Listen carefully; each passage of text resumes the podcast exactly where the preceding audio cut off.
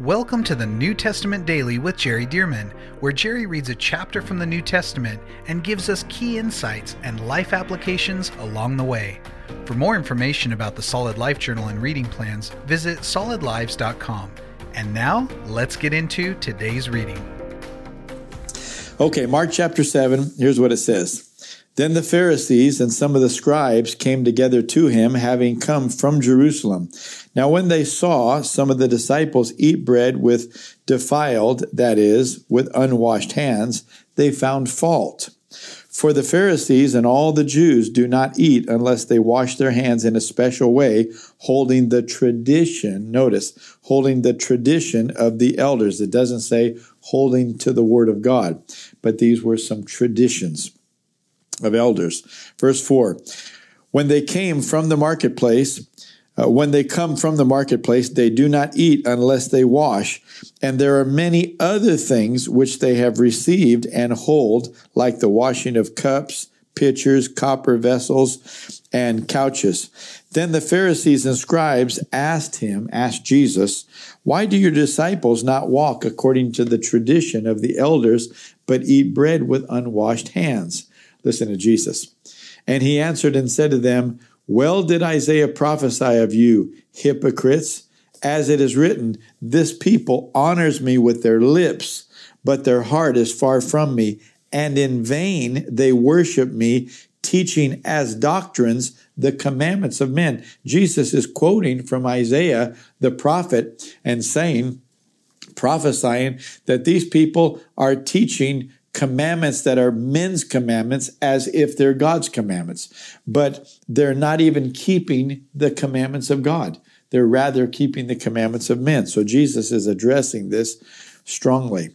Verse 8 For laying aside the commandment of God, you hold to the tradition of men. The washing of pitchers and cups, and many other such things you do. Talking about things that you made up that wasn't in the Bible. That wasn't something God asked you to do. You're making these up and trying to make it as if these made up, man made commandments are really equal to or superior to the commandment of God. And boy, Jesus is confronting this. This is why we've got to come back to what the Bible actually says. Not, well, I believe, I believe. Well, who cares what you believe and who cares what I believe? What matters is, but what did God's word say? Let's come back to what God believes because what God believes is important. Let's believe what God believes. Let's say what God said.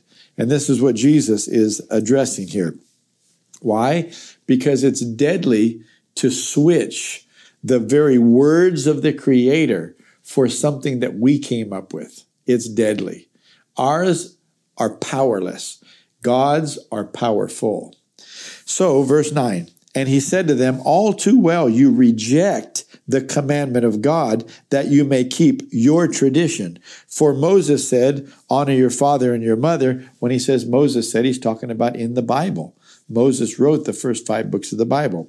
He said, Moses said, Honor your father and your mother, and he who curses father or mother, let him be put to death. But you say, it, you say, if a man says to his father or mother, whatever profit you might receive from me is Corban, that is a gift to God, then you no longer let him do anything for his father or, or mother, making the word of God of no effect through your tradition, which you have handed down, and many such things you do. So these religious people, uh, they say, look, if if this child says, "Hey, whatever comes to me, it's it's going to be a blessing to the ministry." Well, these ministry leaders like that.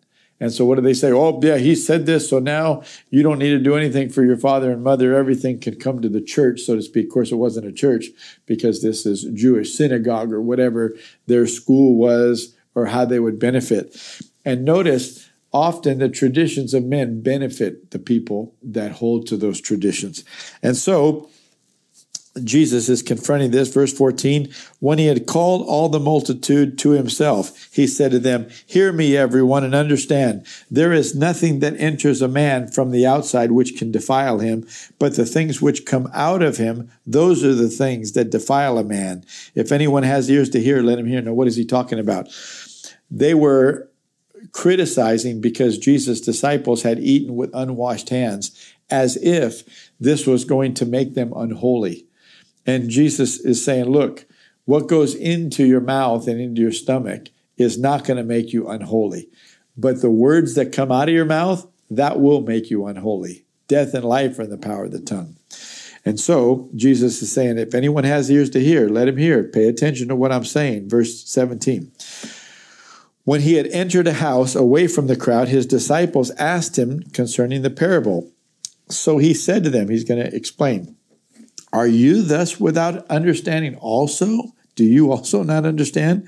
Do you not perceive that whatever enters a man from the outside cannot defile him, because it does, does not enter his heart, but his stomach, and is eliminated, thus purifying all foods? And he said, What comes out of a man, that defiles him, for from within, out of the heart of men proceed evil thoughts, adulteries, fornications murders, thefts, covetousness, uh, wickedness, deceit, lewdness, an evil eye, blasphemy, pride, foolishness. All these evil things come from within and defile a man. Jesus is teaching us, boy, what comes out of the heart and out of our mouths defiles us much more than what we eat. Verse 24. From there, he arose and went to the region of Tyre and Sidon. This is way up in the north on the coast of the Mediterranean Sea.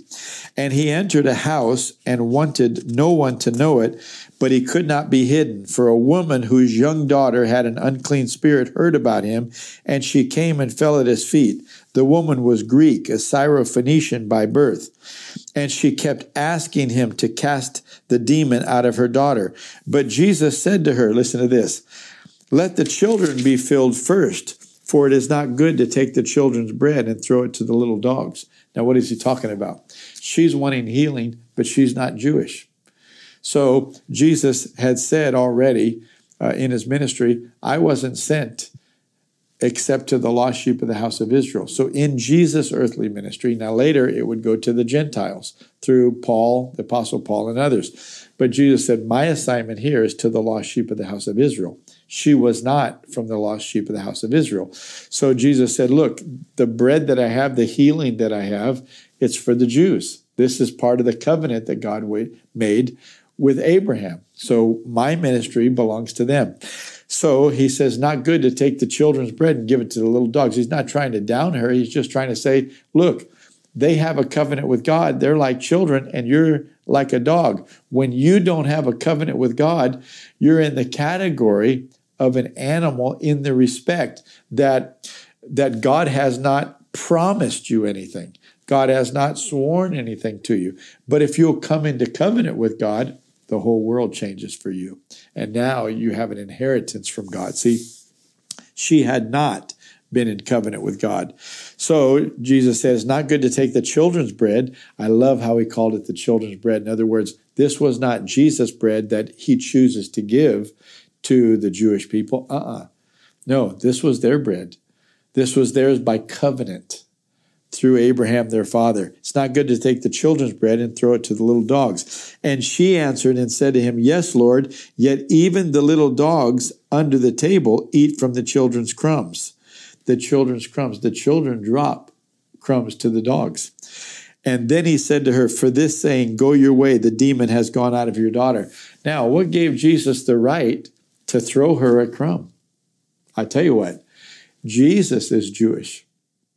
So, Jesus, being born of the descendant of Abraham, he was birthed into this covenant. That children's bread belongs to him because he became one of the children of the Jews.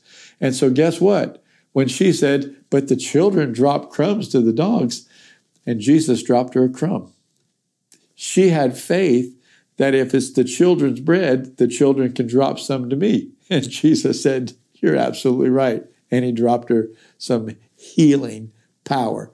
Let me tell you, this is powerful revelation. I hadn't seen that for years, and I just saw that this past year. Okay, listen to this uh, verse 29. Then he said to her, For this saying, go your way, the demon has gone out of your daughter. And when she had come to her house, she found the demon gone out and her daughter lying on the bed.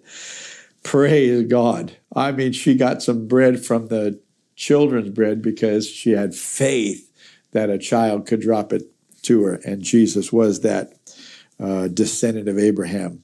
Verse 31 Again, departing from the region of Tyre and Sidon, he came through the midst of the region of Decapolis. This is the pagan cities on the east side of Galilee, 10 Decapolis meaning 10 cities. Decapolis to the Sea of Galilee.